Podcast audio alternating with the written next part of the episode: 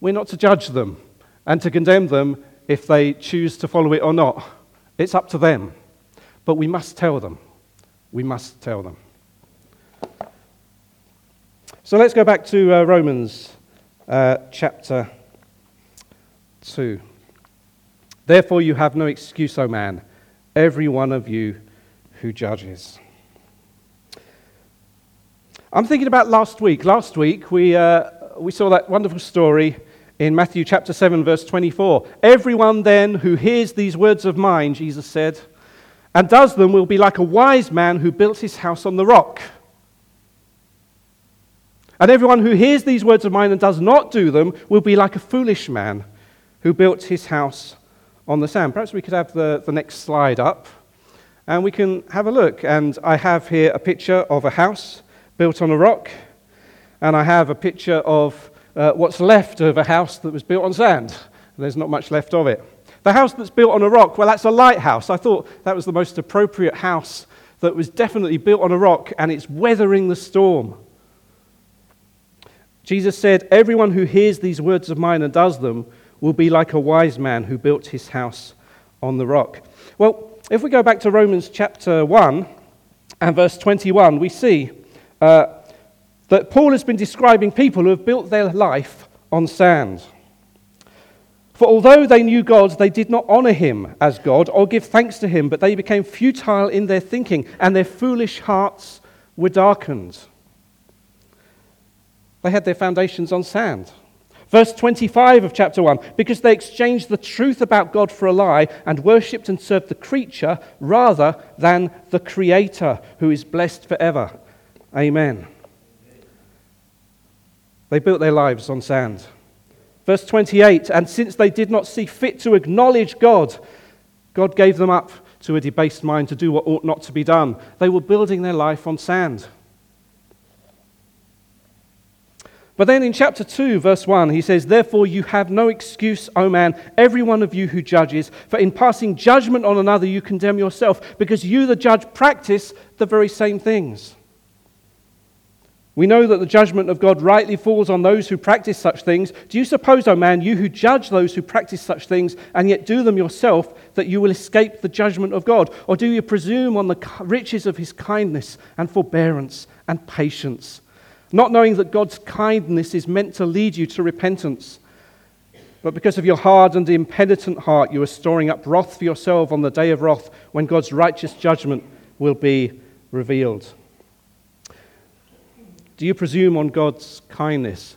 In verses 1 to 3, he talks about those who practice such things. And the word practice, it means to repeatedly and habitually perform something. Do you have any uh, well, I'm not going to ask you to, this isn't confession time, don't worry. But do you have any things that you just habitually do and practice and you're, you're scratching your head going, yeah, I've got this, this habit. I know it's wrong, I know it's not right, but I habitually do it. Well, the thing is that Paul was speaking to these Roman church and he said, yeah, I know you've got practices, things that you've got, you've got habits, you've got stuff that is wrong in your life. So stop pointing the finger. Jesus said, get, the, get this thing out of your own eye rather than looking at the plank in another's eye. Get the splinter out of your own eye. Or rather, was it the other way around? Get the plank out of your own eye, stop looking at the splinter in another one's eye. Get your life right. Get your own life right. Distinguish and decide for yourself rather than looking at others. And so in verse 4, he says, Or do you presume on the riches of his kindness and forbearance? Do you think, well, God is so kind, it doesn't matter if I build my life on sand? Because he's so kind and loving, he won't send a storm. well, that's foolishness. You must build your life on the rock. You must build your life listening to what Jesus says and then doing it. Oh, but God is kind, He's loving. It doesn't matter if I just stand on the rock. I don't need to build a house too, do I? I don't need to, I'll just listen to Him. I won't actually do what He says, though. No. God is kind. But in verse 5, it says, uh, in verse 4, it talks about God's kindness is meant to lead you to repentance. And verse 5, it's because of your hard and impenitent heart you're storing up wrath. If God is kind, it's because He wants you to repent, He wants you to change. I want to look at a story in the book of Luke, chapter 18, and verses 9 to 14. It's a, I'm sure it's a familiar story for quite a few of you. Chapter 18, verses 9 and to 14. He also told this parable. This is Jesus telling a parable to some who trusted in themselves that they were righteous and treated others with contempt. Two men went up into the temple to pray, one a Pharisee and the other a tax collector. The Pharisee, standing by himself, prayed thus God, I thank you that I am not like other men, extortioners, unjust, adulterers, or even like this tax collector. I fast twice a week. I give tithes of all I get. But the tax collector, standing far off, would not even lift up his eyes to heaven, but beat his breast, saying, God, be merciful to me, a sinner.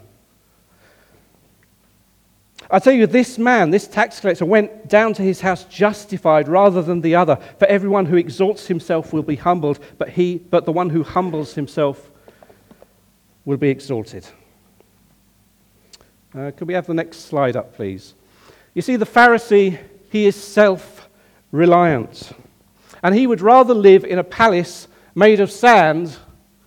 And you can see a, a wonderful sand sculpture there. That's a wonderful uh, palace made of sand. But that's all it is. And the Pharisee, he's just looking at his life and saying, Aren't I wonderful? I've done such a wonderful palace. I've built myself such a wonderful home. Aren't I good? And he doesn't realize that he's building his life on sand. And the sinner, he, has got this little hovel and he hasn't built a palace at all. His life is a mess. Uh, but he says, I want to build my life on the rock. That's all that I'm trusting in. I'm trusting in God. And I know, I look at my life and it's a total mess. The Pharisee's looking down at the bloke with the hovel. He's saying, What a wonderful, what a wonderful palace I've built. And the man with the hovel is looking up and going, I, I need to stand far off. I'm not worthy to be in this place. Because I built my life and it's, it's a mess. But I want to build my life on the rock. I'm looking to the rock that is higher than I. That's the tax collector. Remember the story of Martha and Mary? Martha, she was busy doing stuff. Busy doing stuff because Jesus had come to visit. And she was spending so much time building up, doing her wonderful cooking and stuff like that, doing her housework that she didn't actually spend time with Jesus. And there was Mary. She wasn't actually helping at all. she wasn't building anything. She wasn't making cakes or cooking or anything. She wasn't doing any of the housework. She was just sitting there listening to Jesus and saying, I need the rock. I need to build my life on the rock of what Jesus is saying. And Martha comes along and says, Lord, Mary isn't helping. And the Lord says, Mary's chosen the better path. It's not going to be taken away from her. It can't be taken away from her. It's like that solid rock. It cannot be removed. It cannot be removed. We have to distinguish and decide for ourselves what is important to God. Is it important to be doing stuff, or is it important to be listening to God and then doing stuff in light of what He has said? We have to be able to distinguish and decide. Well, let's move on to uh, Romans chapter 2 and verse 6.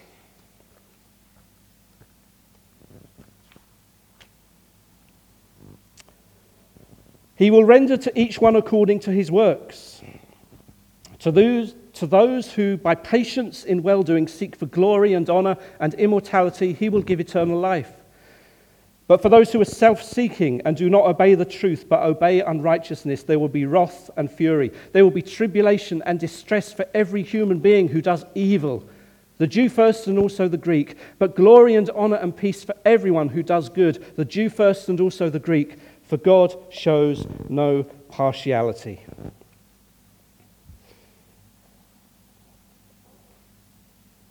Well, that's an interesting verse, isn't it? An interesting set of verses. Can we have the next slide?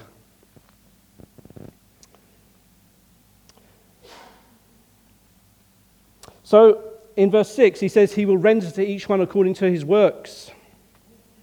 To those who by patience in well doing seek for glory and honor and immortality, he will give eternal life. And perhaps the readers of the Romans would have said, well, surely we should just be doing good works then.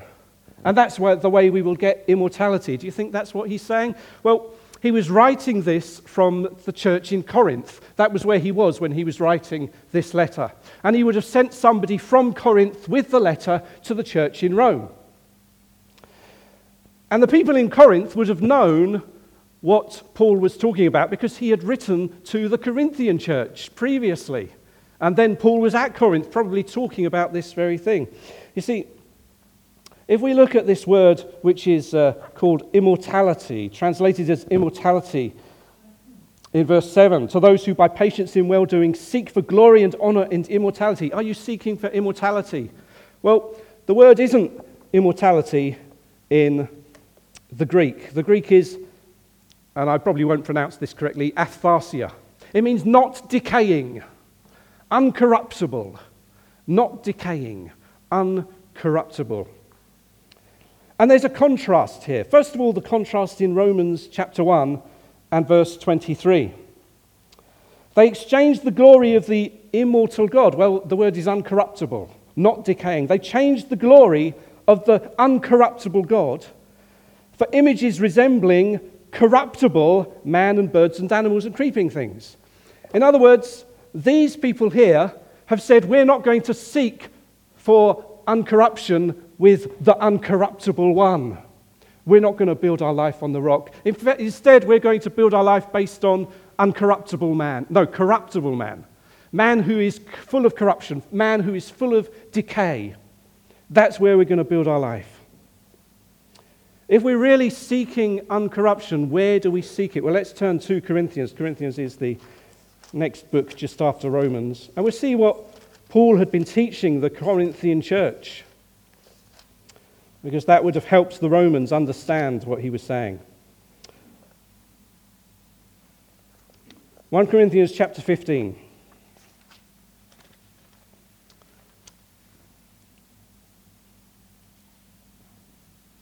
And I'll read from verse 45, 1 Corinthians 15, verse 45. Thus it is written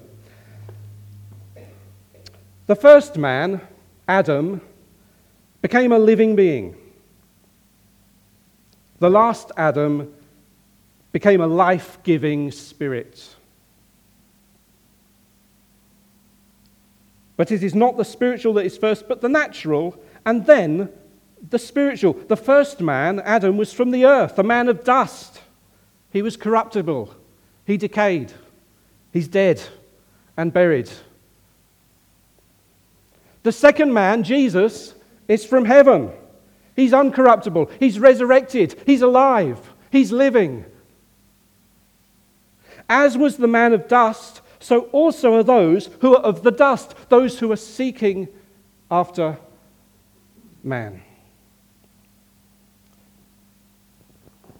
And as is the man of heaven, so also are those who are of heaven.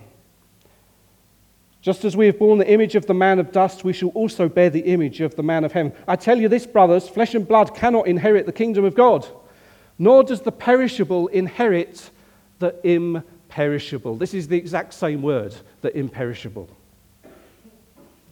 He's saying the perishable cannot inherit the imperishable. If you are seeking imperishability, where does it come from? Who does it come from? Are you seeking imperishability? It's not based on what you do, it's based on who you're trusting and who you're building your life on. If you're building your life on the rock of Jesus Christ and listening to his words and following him, eternal life awaits, my brothers and sisters. Imperishability. Are you seeking imperishability? We need to rely on the Lord. Hallelujah. Well, let's go back to Romans chapter 2. There's more to. Uh, Steve has given me quite a long passage to look at, so we'll continue in Romans chapter 2 and look at verse 12. Romans chapter 2, verse 12. For all who have sinned without the law will also perish without the law. And all who have sinned under the law will be judged by the law. For it is not the hearers of the law who are righteous before God, but the doers of the law who will be justified. That word justified, it means being declared as totally innocent. No matter what you've done, you want to be justified. You want to be declared as innocent in God's sight. How do we do that? Do we just follow the law? Or do we build our life on the words of Jesus? Well, some people think, well, you've just got to follow the law. That's what it's saying here, surely, isn't it? Just need to follow the law. Just need to do the right thing. Just need to live a good life.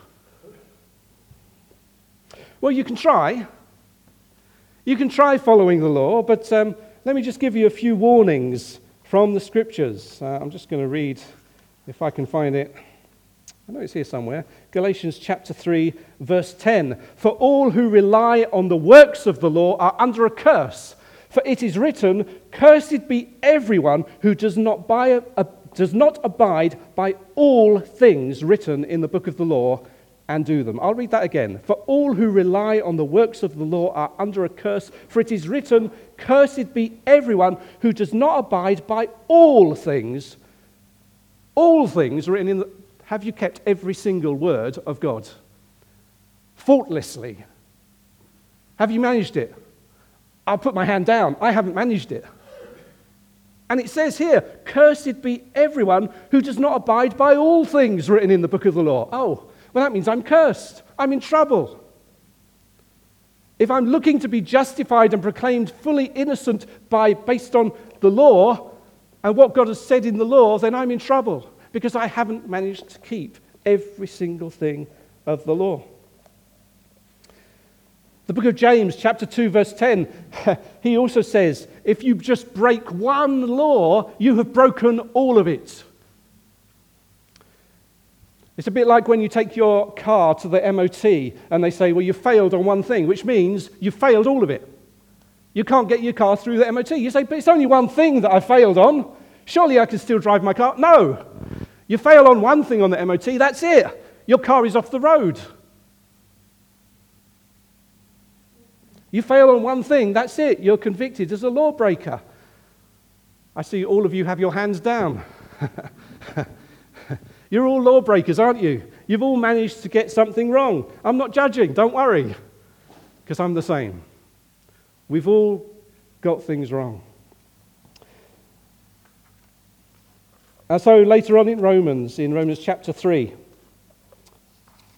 Paul says these words, and he explains it in verse 19, chapter 3. Now we know that whatever the law says, it speaks to those who are under the law, so that every mouth may be stopped and the whole world may be held accountable to God. For by works of the law, no human being will be justified in his sight, since through the law comes knowledge of sin. As we can have the next slide up. We need to distinguish and decide where we're building our life. Where are you building your life?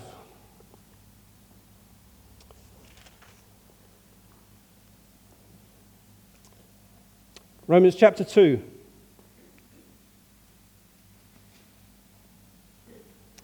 And uh, verse 14. For when Gentiles who do not have the law by nature do what the law requires, they are a law to themselves, even though they do not have the law. They show that the work of the law is written on their hearts, while their conscience also bears witness, and their conflicting thoughts accuse or even excuse them on that day when, according to my gospel, God judges the secrets of men by Christ Jesus. Do you know that God is going to judge all of the secrets of our heart? Not necessarily what you've done publicly, what's going on inside.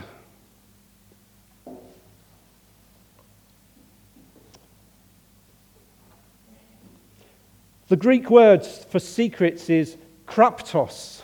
I'm not sure whether I'm saying that right. Kraptos. It means concealed, private. Those things that are concealed and private.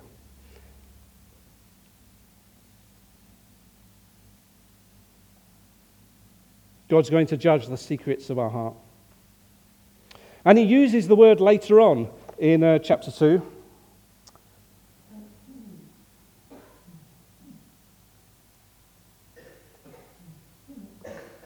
Verse 27 Then he who is physically uncircumcised but keeps the law will condemn you who have the written code and circumcision but break the law. For no one is a Jew who is merely one outwardly, nor is circumcision outward and physical, but a Jew is one inwardly, secretly. Secretly, concealed, private. That's that same word. In other words, you're a man of God in the inner being, in the inner parts. Not just what you do, but who you are on the inside. But Paul is talking here in, in uh, chapter 2 and verse 14 to 16. He's talking about Gentiles who do not have the law. He's talking about those who do not know God. And he says sometimes by nature they do what the law requires. It says in verse 15, that shows the work of the law is written on their hearts. Their conscience bears witness. Conflicting thoughts accuse or even excuse them. Does that mean that they are godly people, though? Just because they have, by nature, a conscience? Well, the fact is that all of us have a conscience. All of us, by nature, were made in God's image. Isn't that good news? All of us, by nature, were made in God's image. All of us. We were made in God's image.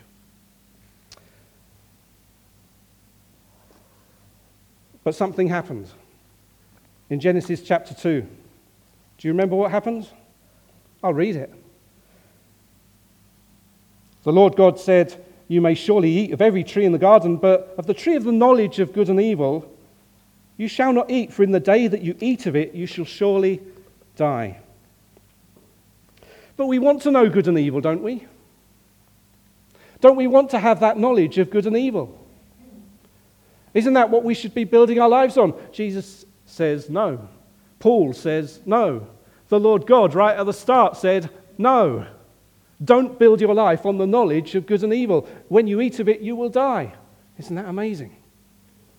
You see, by nature, we have this self reliance. We want to know, yeah, I'll do the right thing. And we have our conscience and we have our mind and we think, yeah, I know the right way to go. But that doesn't mean we're going the right way. Yeah, I'm building this wonderful house. Yes, but it doesn't mean it's built on the rock. Are you building your life on the rock? It's where you build your life, not how necessarily. Start off with where and then worry about the how afterwards. By nature, we have this knowledge of God's law.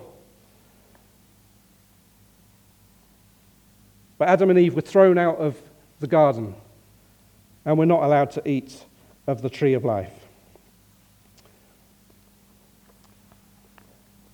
Perhaps we can have the next slide. And uh, I'll turn to Jeremiah. The book of Jeremiah, chapter 17.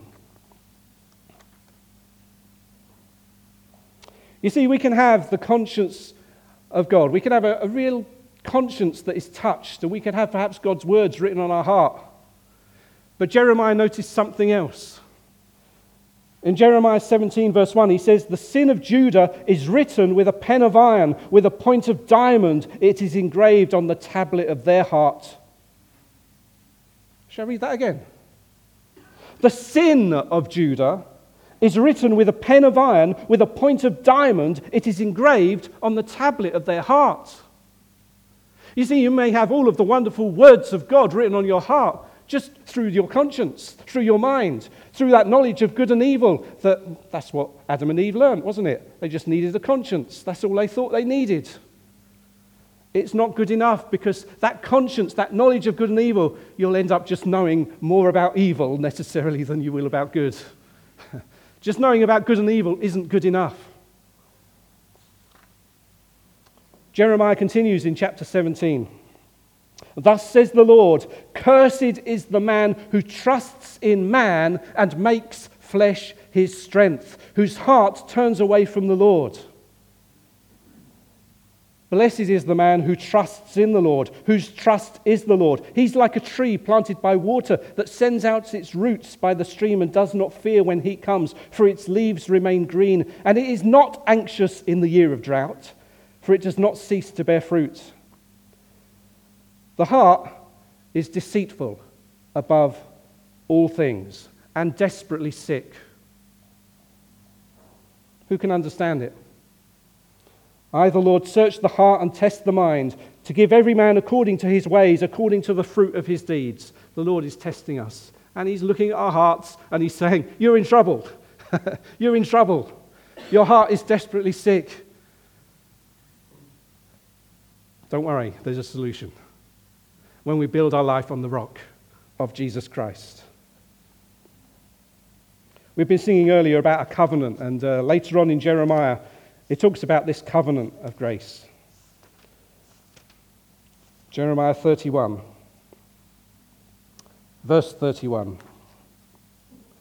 Behold, the days are coming, declares the Lord, when I will make a new covenant with the house of Israel and the house of Judah, not like the covenant that I made with their fathers on the day when I took them by the hand to bring them out of the land of Egypt, my covenant that they broke Verse 33 For this is the covenant that I will make with the house of Israel after those days, declares the Lord. I will put my law within them, I will write it on their hearts. I will be their God. They shall be my people. No longer shall each one teach his neighbor and each his brother, saying, Know the Lord.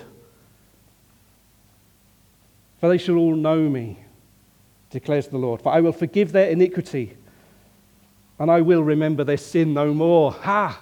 Isn't that wonderful to remember our sin no more. The promise of that new covenant. I'm just going to close by looking at the words of Ezekiel because he gives a promise of a new heart. Ezekiel chapter 36.